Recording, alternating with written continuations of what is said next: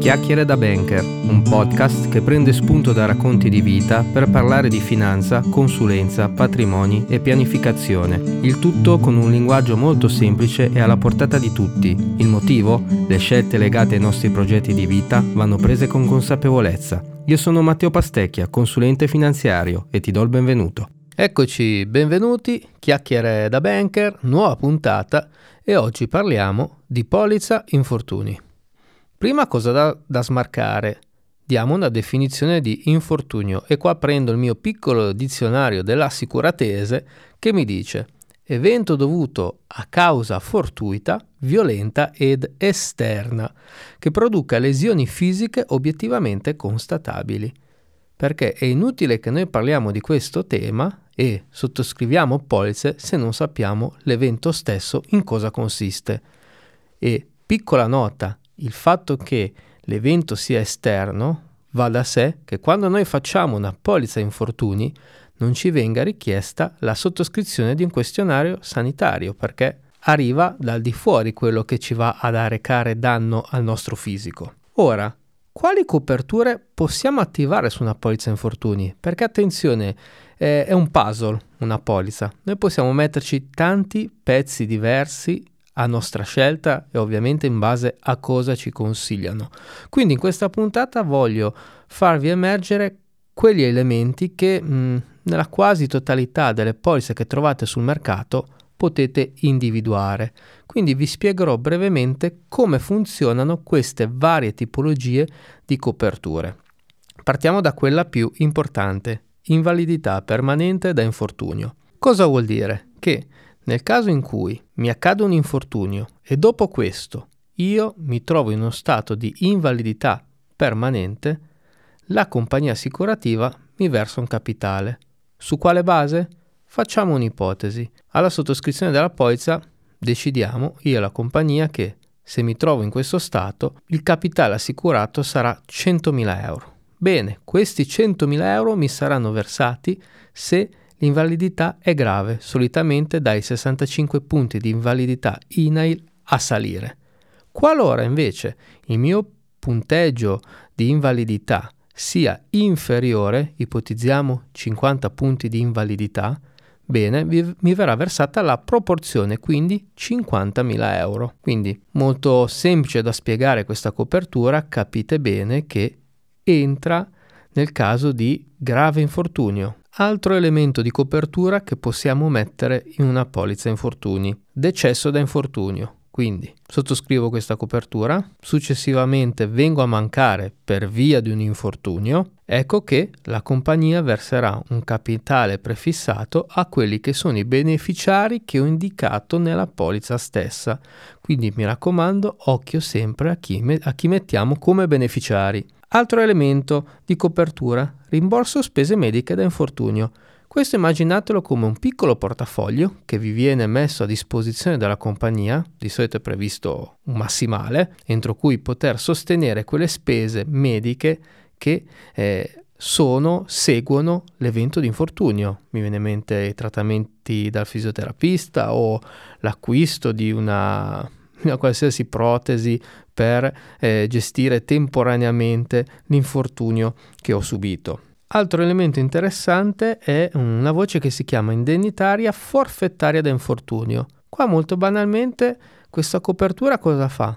Nel momento in cui io subisco un infortunio di un certo tipo, se io mi vado a prendere le condizioni di polizza, ci sarà una tabella che mi dice Carissimo cliente, hai sottoscritto con noi la polizza. Ti rompi un braccio? Bene, se tu mi presenti il referto medico che dichiara questa cosa, io ti rimborso, sparo, 3.000 euro. Quindi sono un elenco di tutti i possibili infortuni con una voce a forfè che viene versata per il semplice fatto che io ho subito quell'infortunio. Poi entriamo famig- nella famiglia delle diarie. Le diarie cosa sono? Dei versamenti giornalieri che la compagnia mi fa per via dell'even- dell'evento di infortunio. Solitamente le diarie ne abbiamo di tre tipi. Quella da ricovero, quindi se mi trovo ricoverato in ospedale per tot giorni, per ogni giorno mi verrà versata una somma che è definita contrattualmente. La seconda tipologia è la diaria da immobilizzazione, che si attiva nel caso di applicazione di un, un apparecchio gessato. E poi la terza è la diaria da inabilità, che è quella garanzia che tutela il tenore di vita nel caso in cui io che sono assicurato, a causa dell'infortunio, non possa temporaneamente svolgere la mia attività professionale. Ultimo elemento che poi troviamo in quasi tutte le, le polizze sul mercato è eh, l'assistenza. L'assistenza cos'è? Tutti quei servizi accessori che eh, sono legati all'evento infortunio. Eh, se voi prendete le condizioni di polizza vedrete che sotto la voce assistenza c'è tutta una serie di servizi che vengono prestati eh, fondamentalmente di supporto per l'assicurato. Capite bene che questo è un universo enorme. Ci sono tante tipologie di coperture che noi possiamo attivare in una polizza e la domanda che molti mi fanno è quale attivo? Prima cosa, eh, ovviamente più elementi attiviamo e più il costo della polizza va a salire. Quindi io quello che consiglio sempre è prima diamoci un budget di spesa sulla polizza. Poi, fissato quello, andiamo prima a coprire i grandi rischi, perché io dico sempre, non mi interessa di vedermi rimborsata la visita dal fisioterapista da 100 euro, adesso invento una cifra, ma io voglio vedermi rimborsata una somma importante se io subisco un infortunio grave. Molte volte mi capitano in mano polizze che hanno massimali bassissimi a livello di invalidità permanente da infortunio e poi magari mi inseriscono la diaria da ricovero, ad esempio. Mm, non serve, Piuttosto teniamoci un capitale più alto che mi rimborsi in maniera degna se io mi trovo in un grave stato di invalidità. Poi se ho margine per attivare la diaria o altri elementi, ben venga, ma prima le cose più importanti. Secondo consiglio che vi do, prima la fate, meglio è, perché le polizze di infortunio sono collegate ovviamente all'età in cui noi la sottoscriviamo. Quindi prima la facciamo, più giovani siamo, meno costerà. E attenzione, il bello della polizza infortuni è che poi quel prezzo mi rimane tale nel tempo, quindi se io sottoscrivo una polizza a 22 anni e la porto avanti fino ai miei 40 anni, io a 40 anni continuerò a pagare quel premio lì.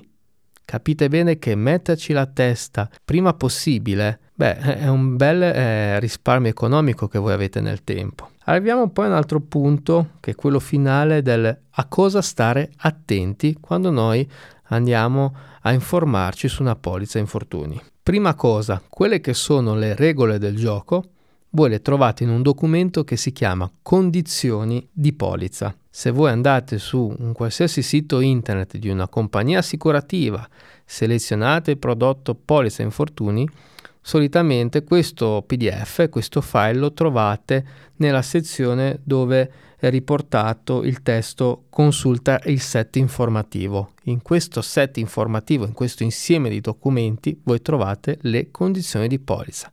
Quelle sono le regole di come funziona quel determinato prodotto. E cosa badare quando noi andiamo a vedere un po' meglio le condizioni di polizza?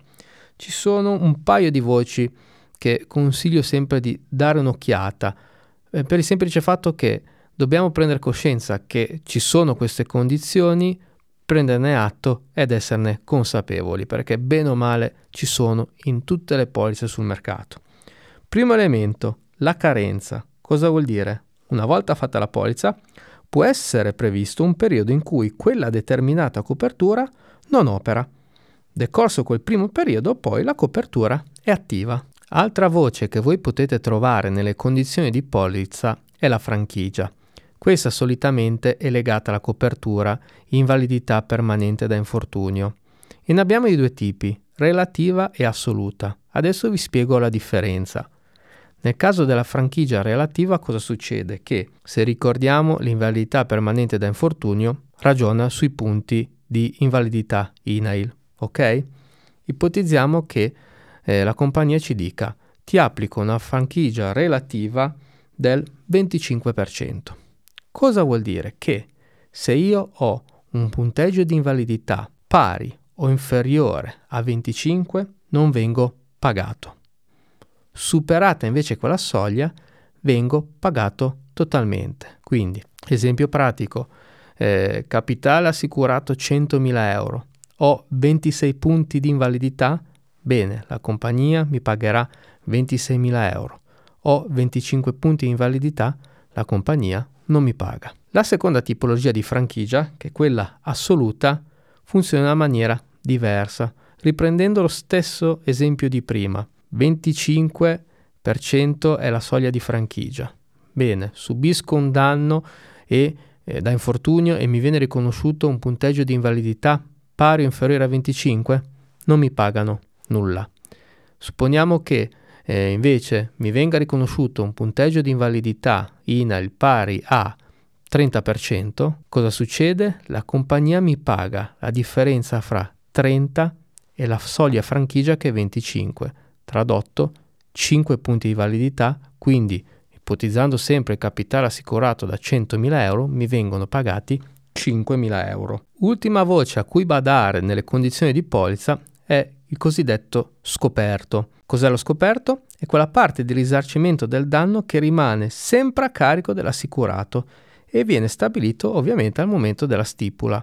Spesso lo scoperto noi possiamo trovarlo nelle coperture del rimborso spese mediche, quindi sostengo una spesa medica e lo scoperto applicato dalla compagnia è 50 euro. Facciamo un esempio, faccio una visita da 150 euro, 50 euro rimangono sempre a mio carico, la differenza 100 euro mi vengono rimborsati dalla compagnia. Questo è un po' un, eh, una breve sintesi delle caratteristiche principali di una polizza infortuni, ma vi apro gli occhi su una cosa. Noi oggi abbiamo parlato tanto di infortunio, ma attenzione, nelle polizze infortuni c'è un'ulteriore voce, sorpresa, che potete attivare ed è l'invalidità permanente da malattia.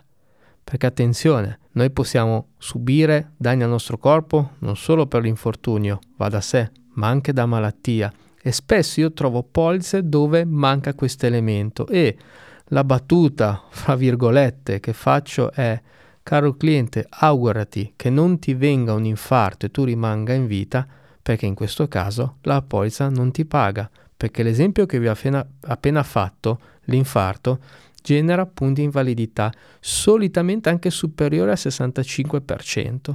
Quindi non mettere una copertura di questo tipo in polizza vuol dire andarsi a coprire solo a metà, solo lato infortuni, ma ahimè non c'è solo quello. Quindi se avete polizza infortuni fra le mani, il primo consiglio spassionato che vi do è guardate se avete attivato anche la copertura da malattia, se no avete una polizza che fondamentalmente zoppica. Bene, siamo arrivati al termine di questa puntata. Se ti è piaciuta, ti chiedo di seguirmi e di attivare le notifiche dalle principali piattaforme di podcast, in maniera da rimanere sempre aggiornato sulle prossime uscite. Oppure rimani sintonizzato attraverso il mio sito www.matteopastecchia.it. Grazie per l'ascolto e alla prossima!